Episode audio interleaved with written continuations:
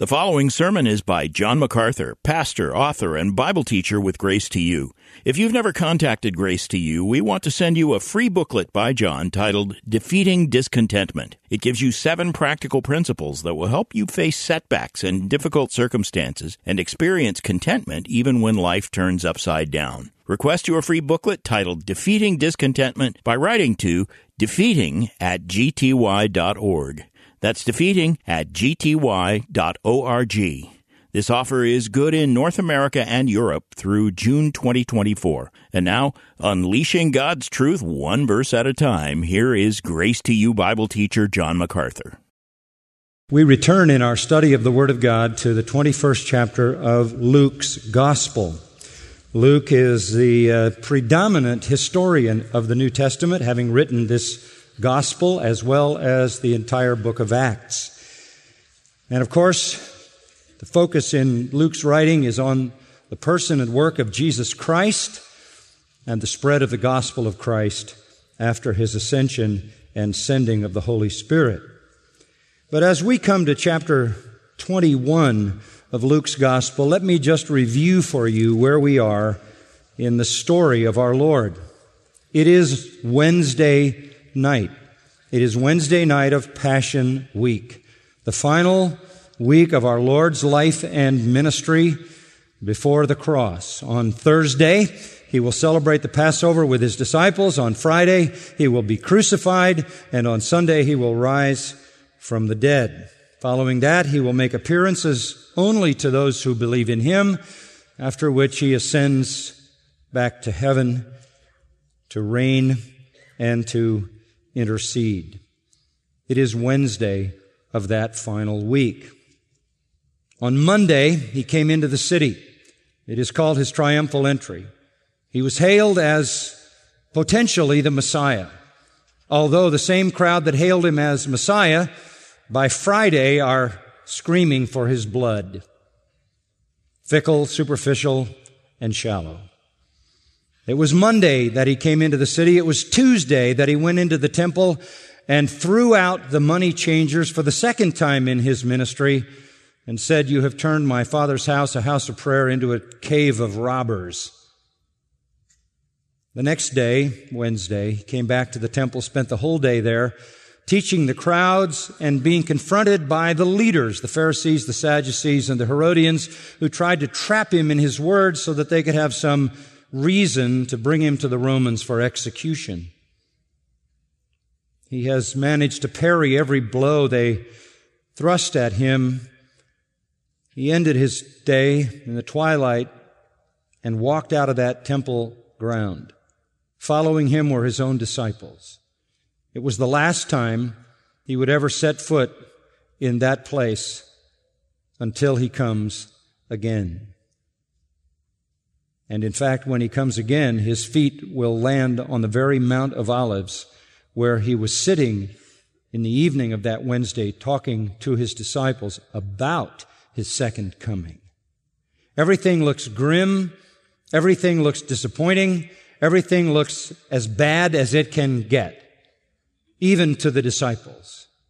And yet they have a glimmer of trust and hope that somehow he is going to bring the kingdom. And so he sits with them on the side of the Mount of Olives, the western side looking at the eastern wall and the Temple Mount, and he speaks to them about his coming in glory and judgment to reign. What he tells them is, it is not now, it is much later. He is going back to heaven. And in the future, he will come again to fulfill all kingdom promise and all judgment promise. They don't have that in their theology. Not two comings of Messiah. They thought it would all happen with one. Jesus makes clear the first time he comes to die, to provide the sacrifice for sin. The second time he comes to reign, to judge sinners, and to reign with saints. And so in this 21st chapter, Jesus speaks concerning his second coming, You might say this is Jesus' own sermon on his second coming. The full text of what he said will be brought to your mind if you compare the 13th chapter of Mark and Matthew 24 and 25. But we're in Luke, so we'll look at the Lucan text. Whenever you talk about the second coming, whenever you talk about prophecy, there is, among many people, this assumption that you're dealing with something that is just frankly dark, mysterious, hidden, secret, obscure, and that maybe we shouldn't even spend much of our time dealing with it because it is so oblique, so hard to comprehend. Prophecy can be bizarre. I agree with that. It can be oblique. It can be esoteric. It can be made mysterious. But you have to work hard to do that because frankly, the Bible is clear.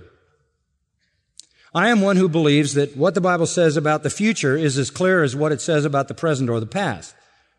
That what the Bible says about things to come is as clear about, as about what the Bible says regarding things that are. And in order to understand its clarity, you must first of all assume its clarity. That's not a stretch, is it? Remember, the Bible is revelation, not mystery. It intends to end the darkness, to bring knowledge where there is ignorance.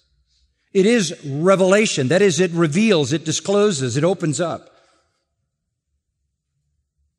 That is its purpose. When Jesus talks about the future, it is so that we can understand the future, not be confused by it. But there is a foundational interpretive principle that you have to bring to bear on prophetic literature and scripture, just like any other element of scripture, and it is this. We must interpret scripture beginning with this foundational principle. How would the original hearers of this truth have understood it? How would they have understood it? Because it is first and foremost a revelation to them, which is then recorded for all the rest of us. It is intended to make clear the truth to those who heard it. And when it comes to prophetic texts, as any other text, the truest interpretation will determine what the original hearers would have understood. And frankly, while people have languished in confusion over this particular sermon of our Lord, I find it utterly unnecessary to do so. It is anything but obscure. It is anything but confusing. It is plain, straightforward, and simple. If you just understand that he's talking to plain, straightforward, simple men. When Jesus was speaking to the disciples, he was not speaking to the theological elite. He was speaking to fishermen, people with working with their hands, uneducated, no rabbi, no scribe, no Pharisee, no one of any significance at all. They had a hard time believing almost anything he said. That's why he had to repeat it so many times. And even when they heard it, they, they couldn't quite trust in it. And that's why Jesus identified them so often as, oh, you of little faith. No matter what he said, they seemed to be confused by it. They were not elite theologians. They were not gifted with some unusual ability to grapple with deep things. They were just plain people understanding things in a very plain way. In fact, the whole Bible was written for plain people. You can make prophecy bizarre. Many people have worked hard to do it. You can make it esoteric, mysterious.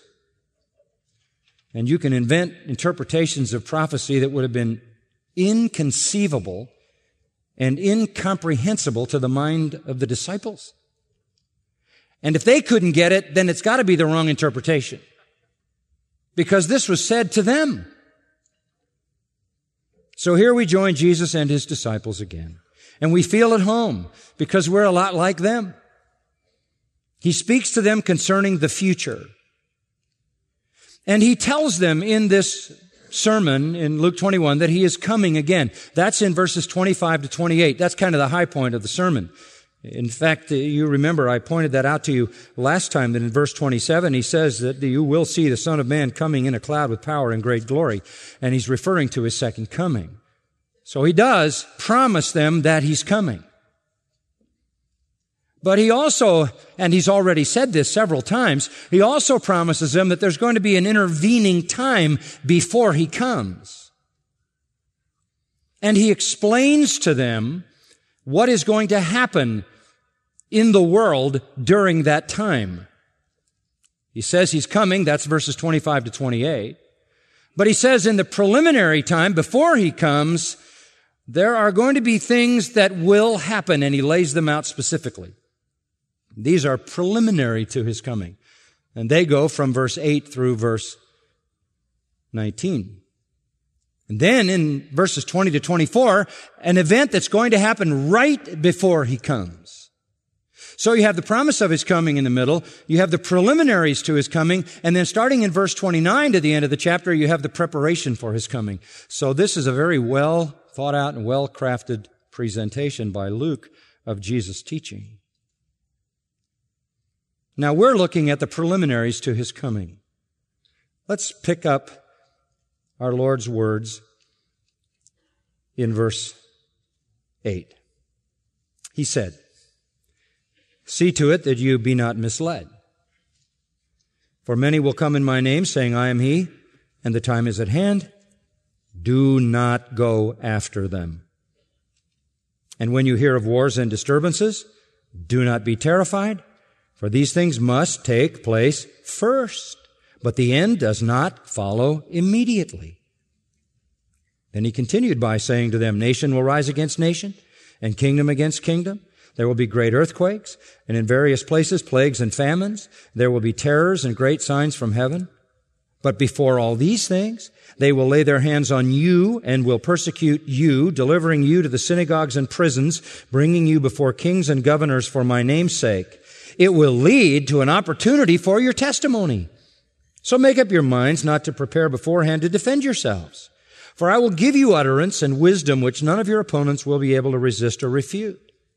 But you will be delivered up even by parents and brothers and relatives and friends, and they will put some of you to death, and you will be hated by all on account of my name.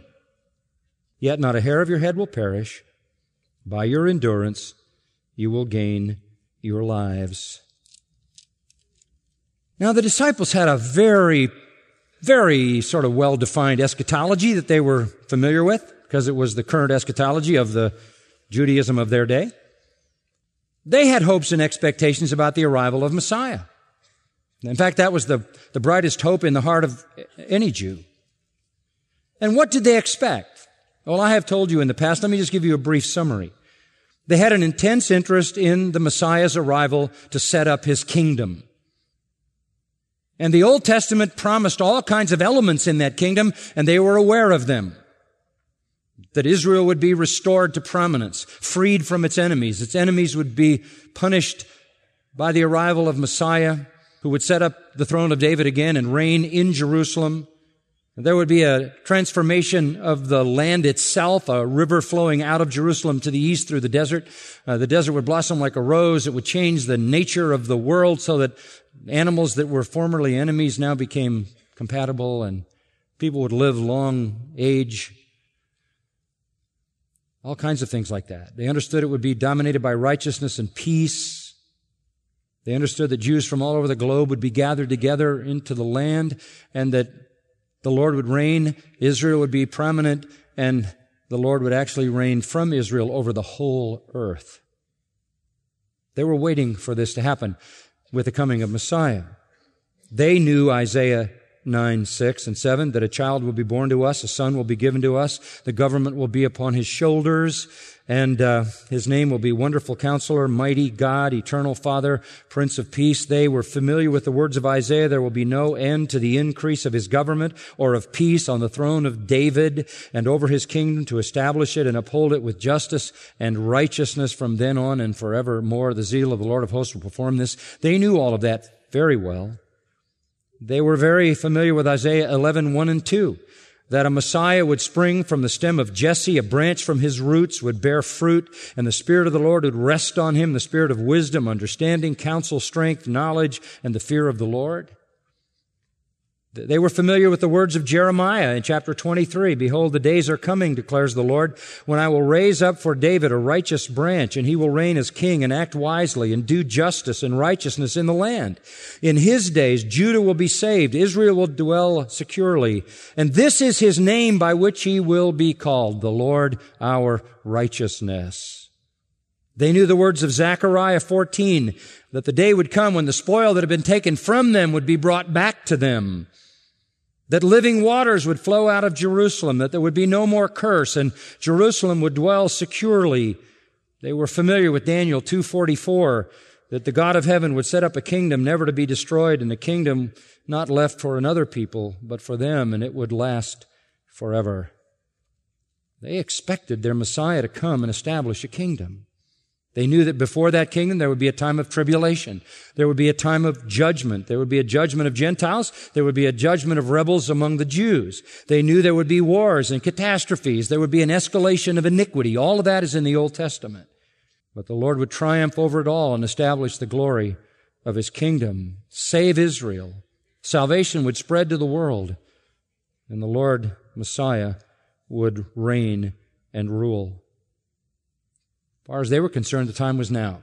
The time was ready. The time was ripe. After all, they were believers in the Messiah. He was here. And they knew the Messiah would have a forerunner, one like Elijah, and that was John the Baptist. And he had come as well and pointed to the Messiah and said, Behold, the Lamb of God that takes away the sin of the world. And now the Messiah is here and he entered Jerusalem triumphantly and several hundred thousand people hailed him as the son of David and gave him hosannas with expectation that he would be that Messiah but it's all fading very fast.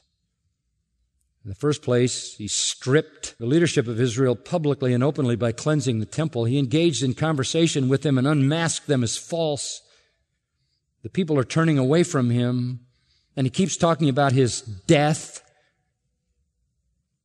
he has stopped short of doing what they expected him to do. When is the triumph going to begin? When is the glory going to come? When is judgment going to fall? When is the kingdom going to be established? And that's what they ask in verse 7. When will these things be?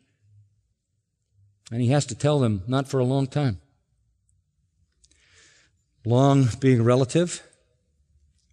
They probably thought it was weeks, maybe months maybe a few years. We now know it's at least 2,000 years.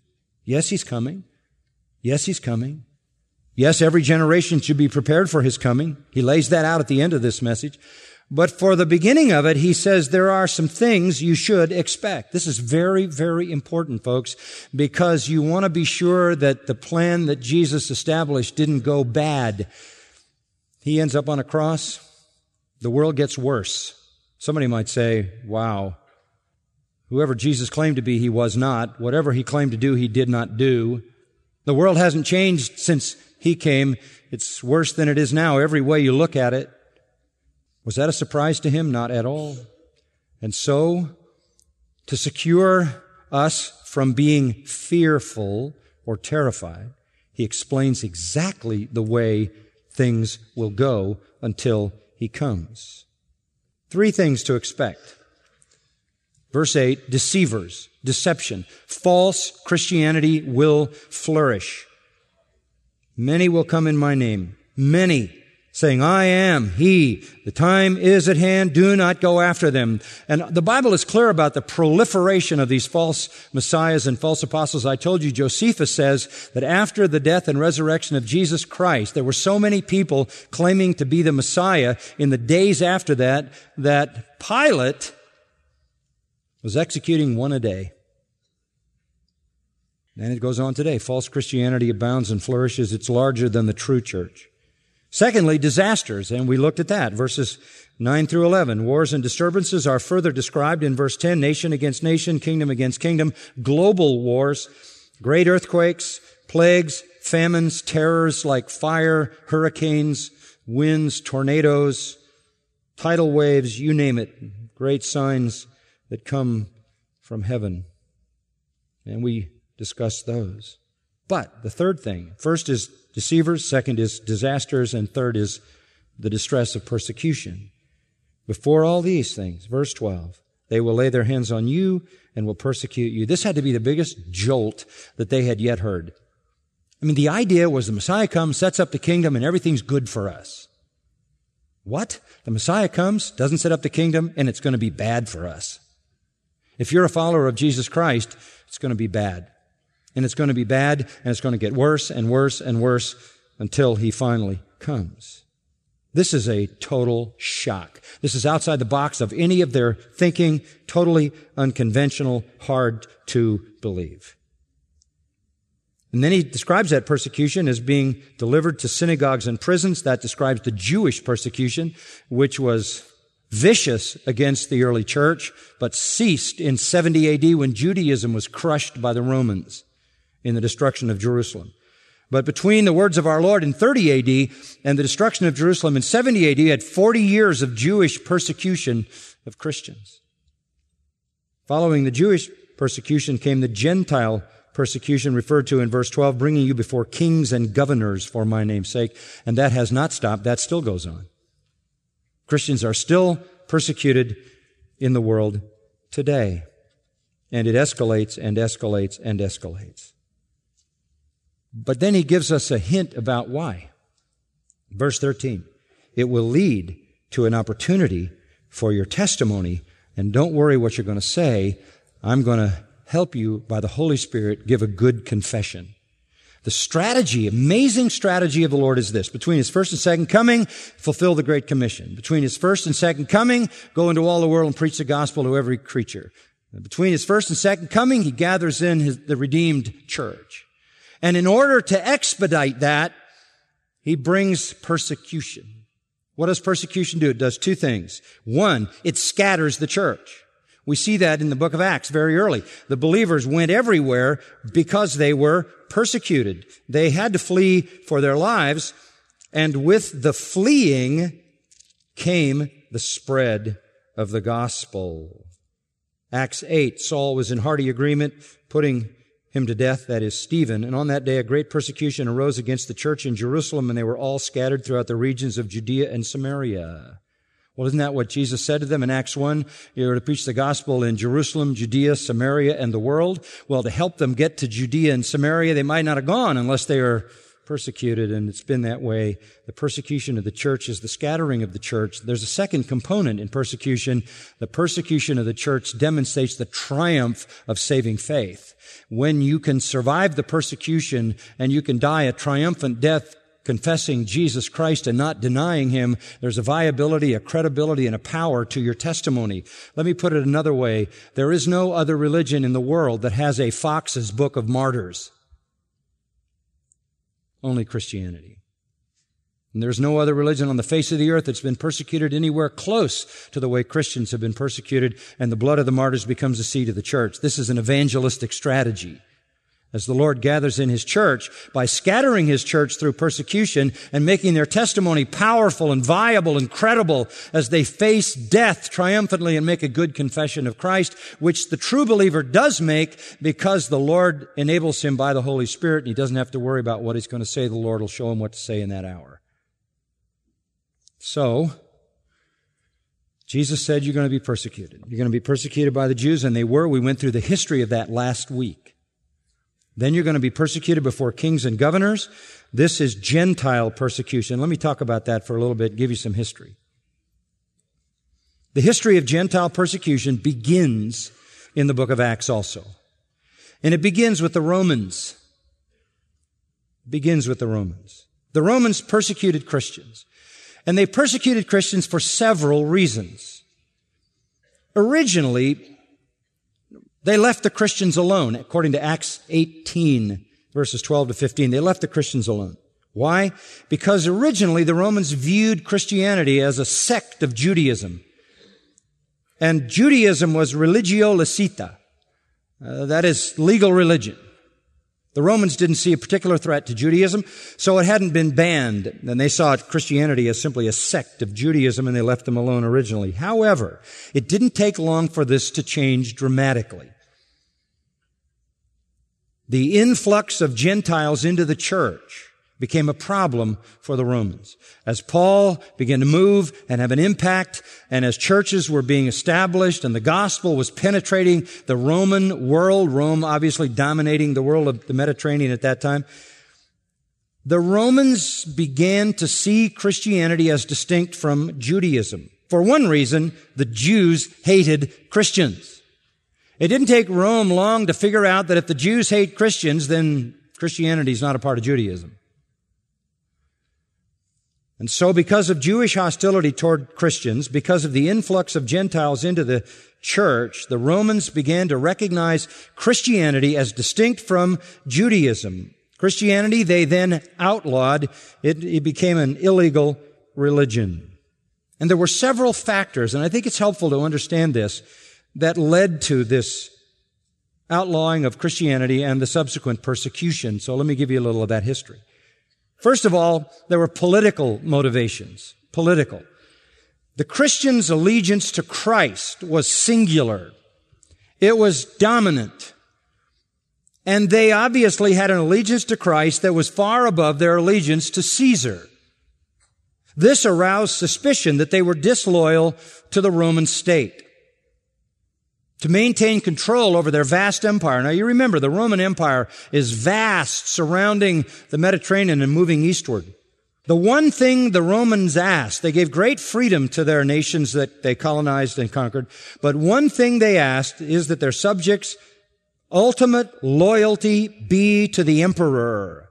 The emperor was the embodiment of the Roman state, and if you demonstrated loyalty to the Caesar, you were demonstrating loyalty to the Roman state. Now keep in mind, in ancient times, always there was a union of religion and state.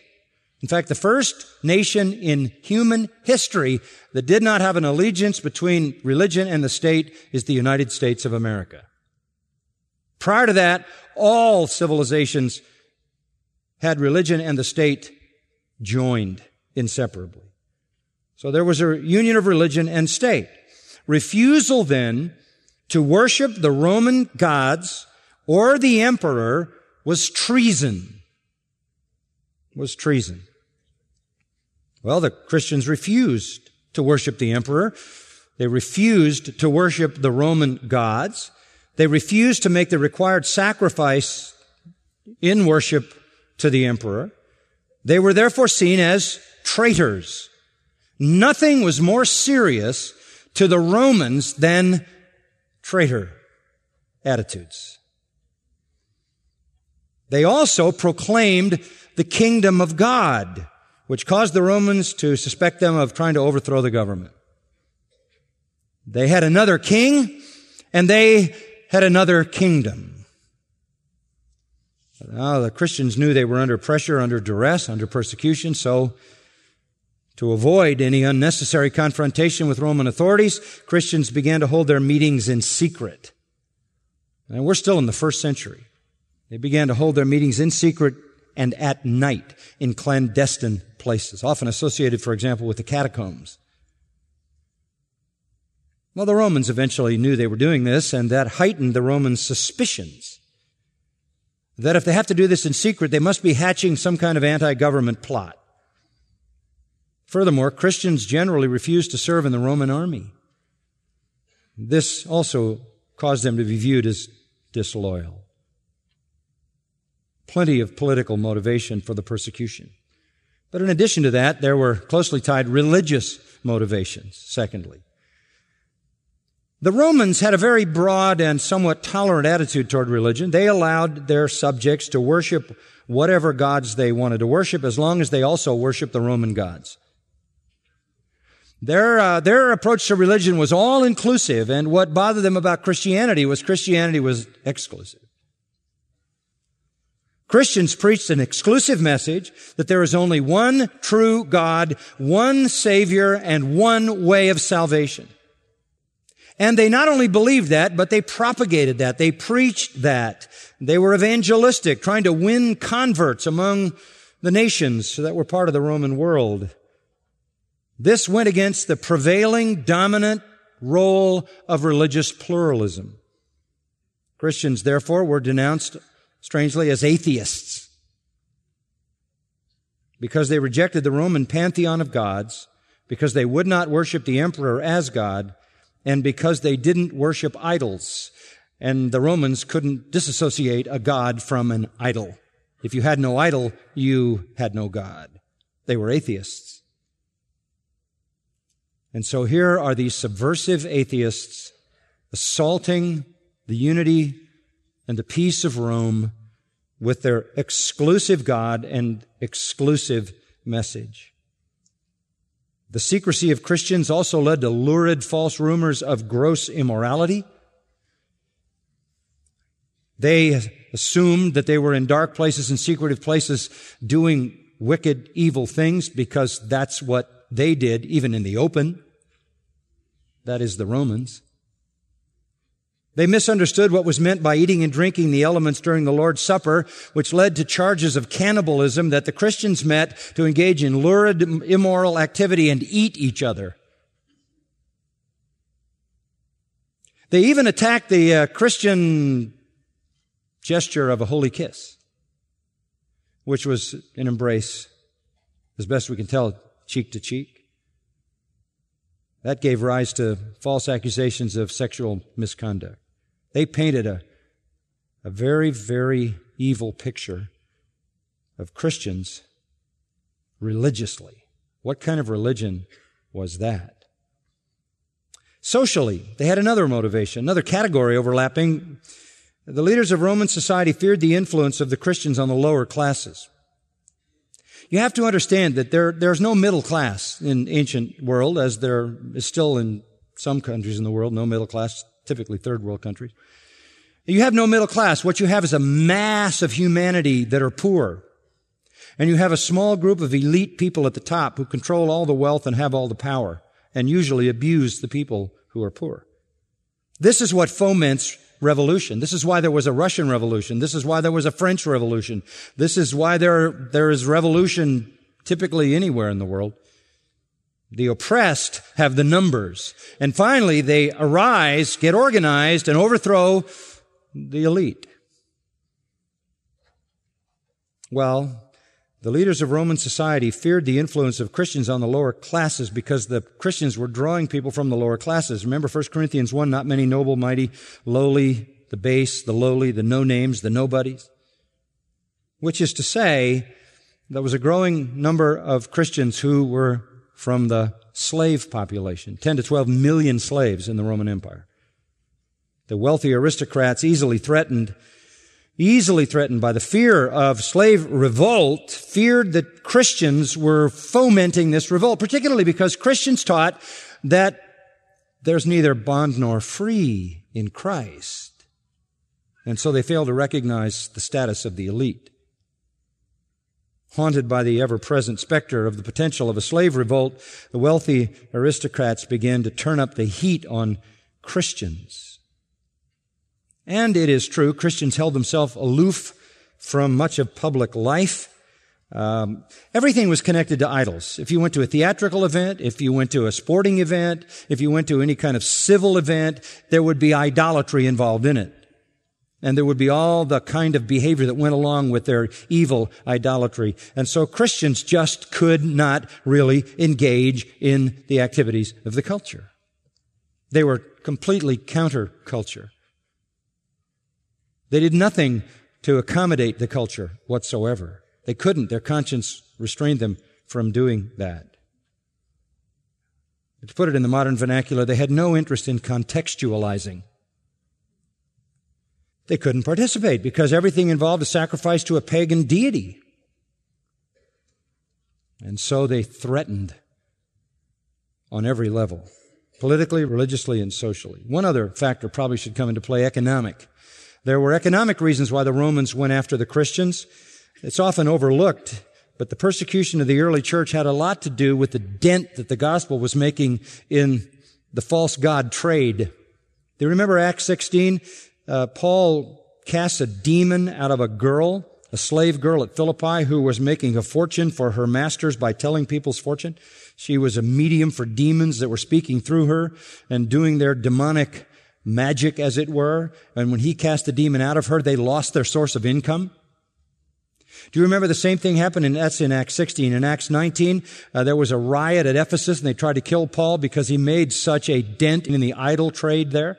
Remember his preaching of the gospel had caused people to burn all their idols and shut down the sale of idols. They went after him Early in the second century, Pliny, the uh, Roman governor of Bithynia, lamented in a letter to Emperor Trajan that the spread of Christianity, he said, has caused the pagan temples to be deserted and the sales of sacrificial animals to plummet. You remember now, you're living in a superstitious time. Uh, people attribute plague, famine, natural disaster, and all of the other things that happen in life to the gods being unhappy. And the idea was the gods are unhappy because the Christians are forsaking them. And all of this is coming on us because all these Christians are forsaking the gods and the gods are mad. It prompted the Christian apologist Tertullian to remark, if the Tiber reaches the walls, if the Nile does not rise to the fields, if the sky doesn't move or the earth does, if there's a famine, if there's a plague, the cry is at once, Christians to the lion. The gods were mad because of the Christians. For these and perhaps related reasons, Christianity became a hated and despised religious sect in the Roman Empire. In the, his letter to Emperor Trajan, Pliny scorned Christianity. He said it is a depraved and extravagant superstition and went on to complain, quote, the contagion of this superstition has spread not only in the cities, but in the villages and the rural districts as well, end quote. It's going everywhere. Sure, the gospel was penetrating, people were being converted, the church was growing, and it had a detrimental effect on Roman life.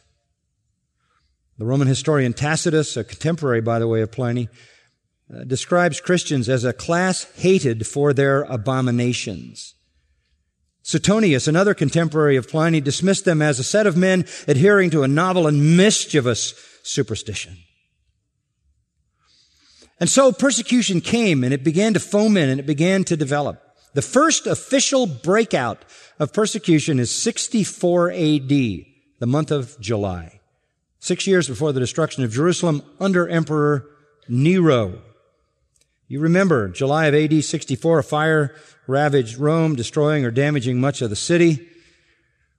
Popular rumors pinned the cause or the source on Nero himself. You remember Nero fiddling while Rome burned. Probably not accurate, but Nero needed a scapegoat.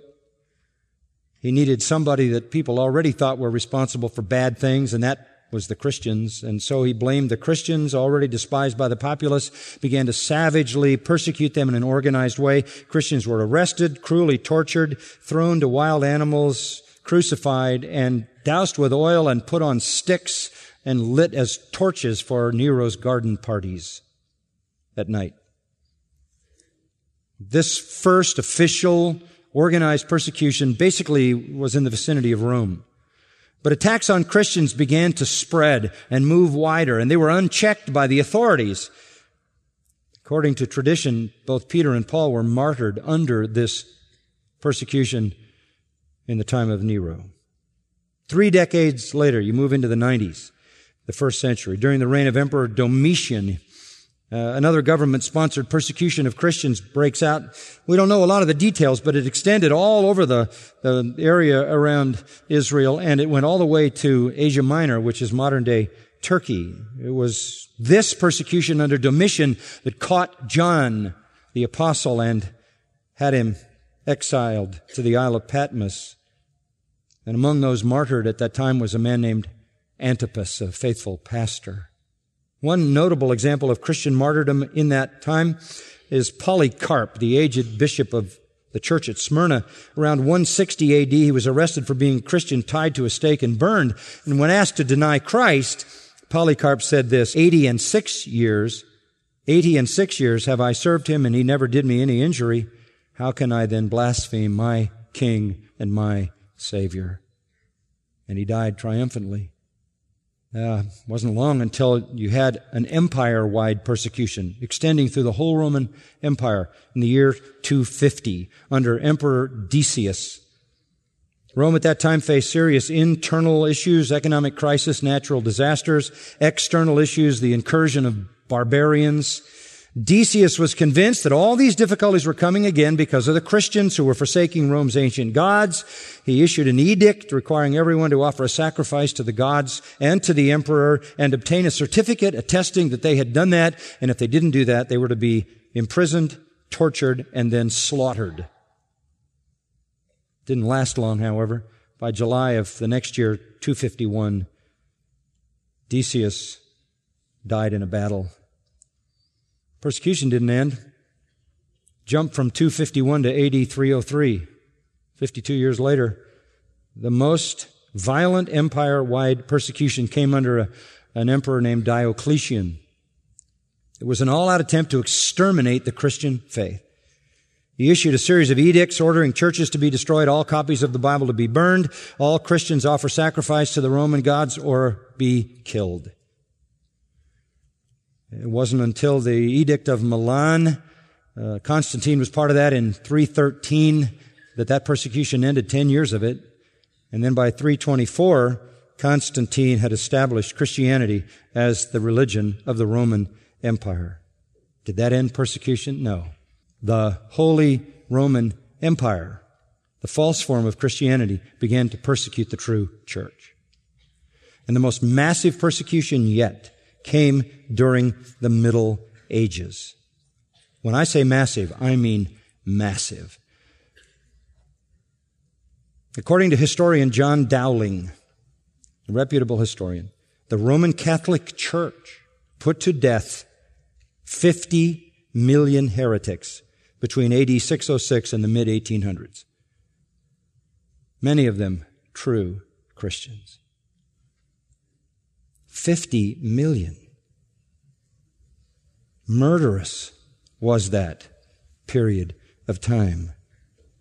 The reformers came along, denounced the Catholic system of indulgences and works righteousness. In the time of the Reformation, the 1500s, the response from Rome was vitriolic and violent, and of course, added to the 50 million that were slaughtered during that time. Godly leaders like John Huss, Hugh Latimer, William Tyndale, Patrick Hamilton, George Wishart, many others, martyred for their faith. It was Huss, secured to a stake where he would be burned, said with a smile, My Lord Jesus was bound with a harder chain than this for my sake. Why then should I be ashamed of this rusty one? When asked to renounce, Huss declined, saying, What I taught with my lips, I now seal with my blood, and gave testimony to the glory and honor of Christ and the truth of the gospel in his death. And that's what Jesus said would happen. It'll turn out for your testimony because the Spirit will show you what to say. The triumphant testimony of John Huss has been the cause of the conversion of who knows how many countless thousands through history. He died, by the way, singing a hymn as the flames engulfed his body. No other religion has this kind of history.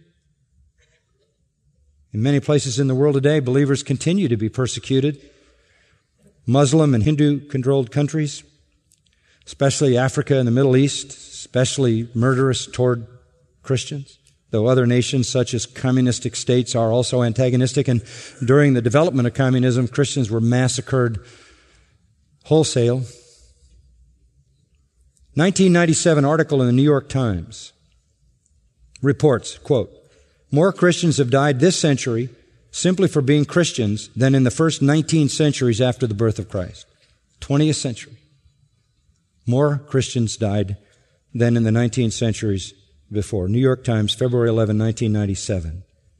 In addition, an incalculable number of faithful believers have been rejected by their families, hated by their parents, hated by their siblings, by their friends, arrested, beaten, persecuted short of death, all on account of loyalty to Christ. There's a relatively new book called The New Persecuted, published in 2002. A Roman Catholic journalist, Antonio Socci, he estimates that in the 2,000 years of church history, 70 million Christians have been martyred. The number is likely much greater since he minimizes the number of those executed under the Roman Catholic Church. God knows, I don't know how many, but the numbers are staggering. He also says that of these 70 million Christians, two thirds have been killed in the last hundred years. He claims that an average of 160,000 Christians has, have been killed every year since 1990. 160,000 a year since 1990. So, was our Lord right? When he said, You can expect this in the time between my first and my second coming? He was right about the wars. He was absolutely right about the earthquakes and the plagues and the famines, that they would es- increase and escalate and become worse and worse and worse. And we see it played out just the way he said it. Don't think for one split second that the purpose of Jesus failed at the cross. Don't think that what he intended to do didn't come to pass. He laid out exactly what would happen, and that's the way it is in the history of the world. And it's going to get worse, not better. If you think persecution of believers is going to go away, you're wrong. But the church is going to continue to be persecuted because it's going to continue to be scattered for purposes of evangelism and it's going to continue to have to give its testimony of triumph in the face of persecution so to demonstrate its truthfulness and validity and persecution will continue and get worse. Let me jump all the way to the book of Revelation chapter 6 as we close and take you into the future time called the time of tribulation when persecution will reach its greatest point.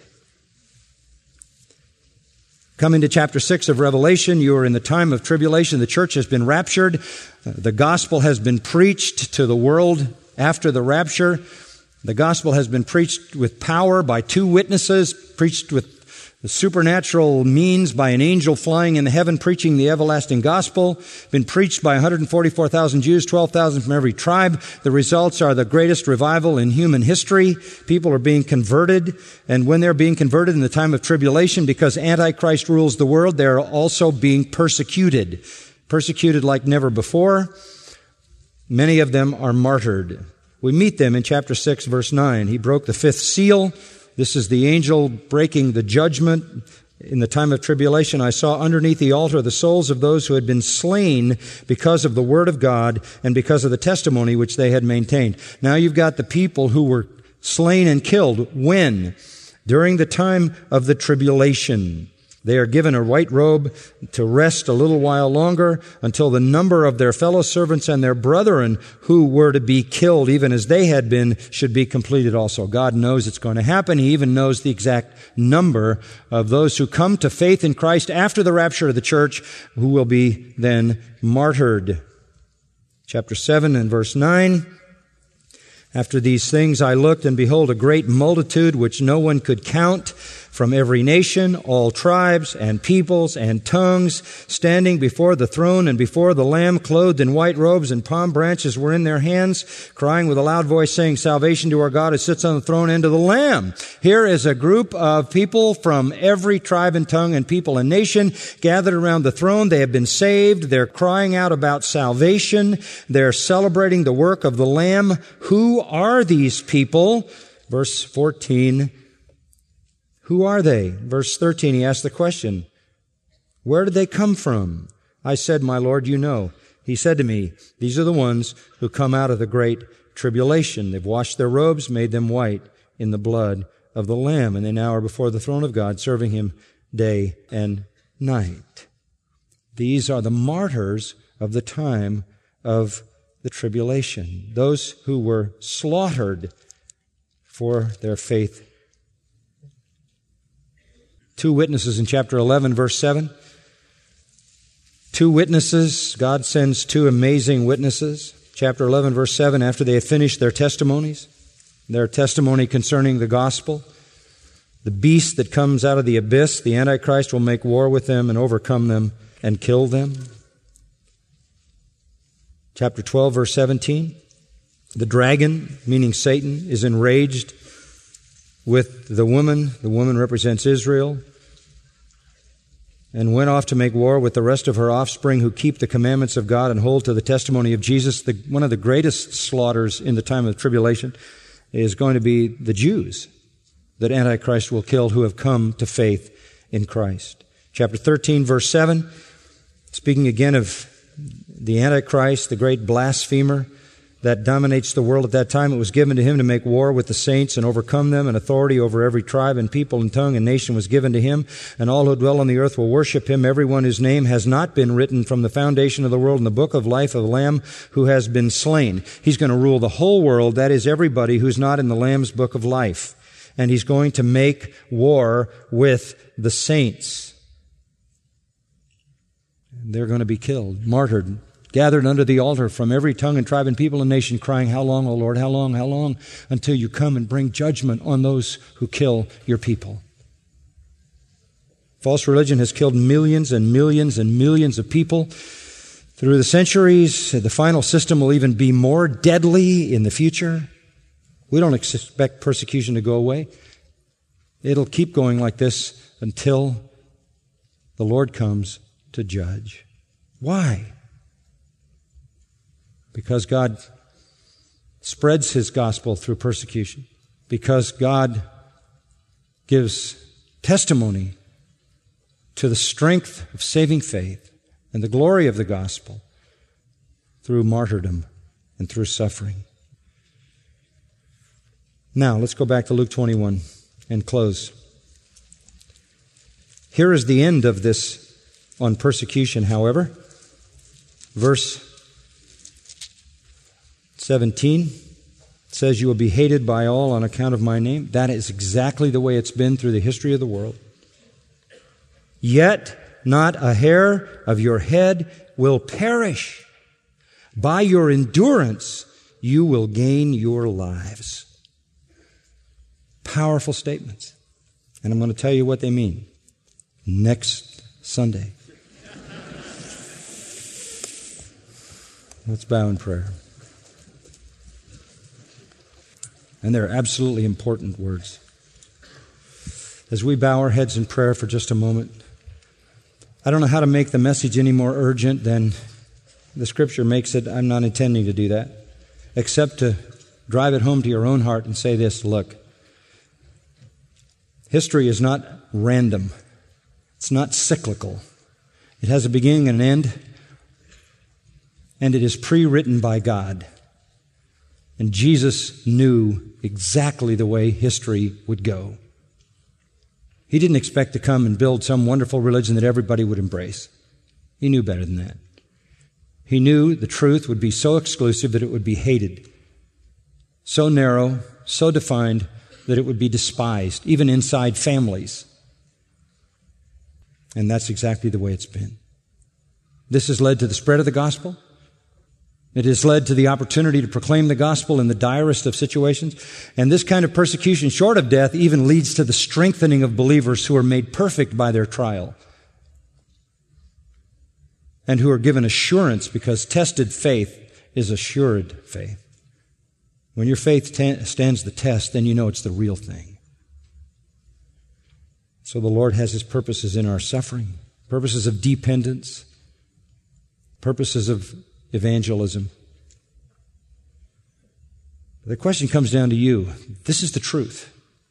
Look at history. Jesus knew exactly what would happen, and it did. It is, and it will be this way. This is God who is speaking here. And when He says He's the only Savior, that's the truth. That's the truth. You must turn to Him and Him alone. Do that today. You've been listening to John MacArthur, Bible teacher with Grace to You. For free access to all of John's lessons and a listing of study Bibles and books available for sale, visit Grace to You's website at gty.org. John MacArthur and Grace to You reserve all copyright protection under applicable law. Our copyright policy is available at gty.org and it includes instructions for and limitations on duplicating this digital file.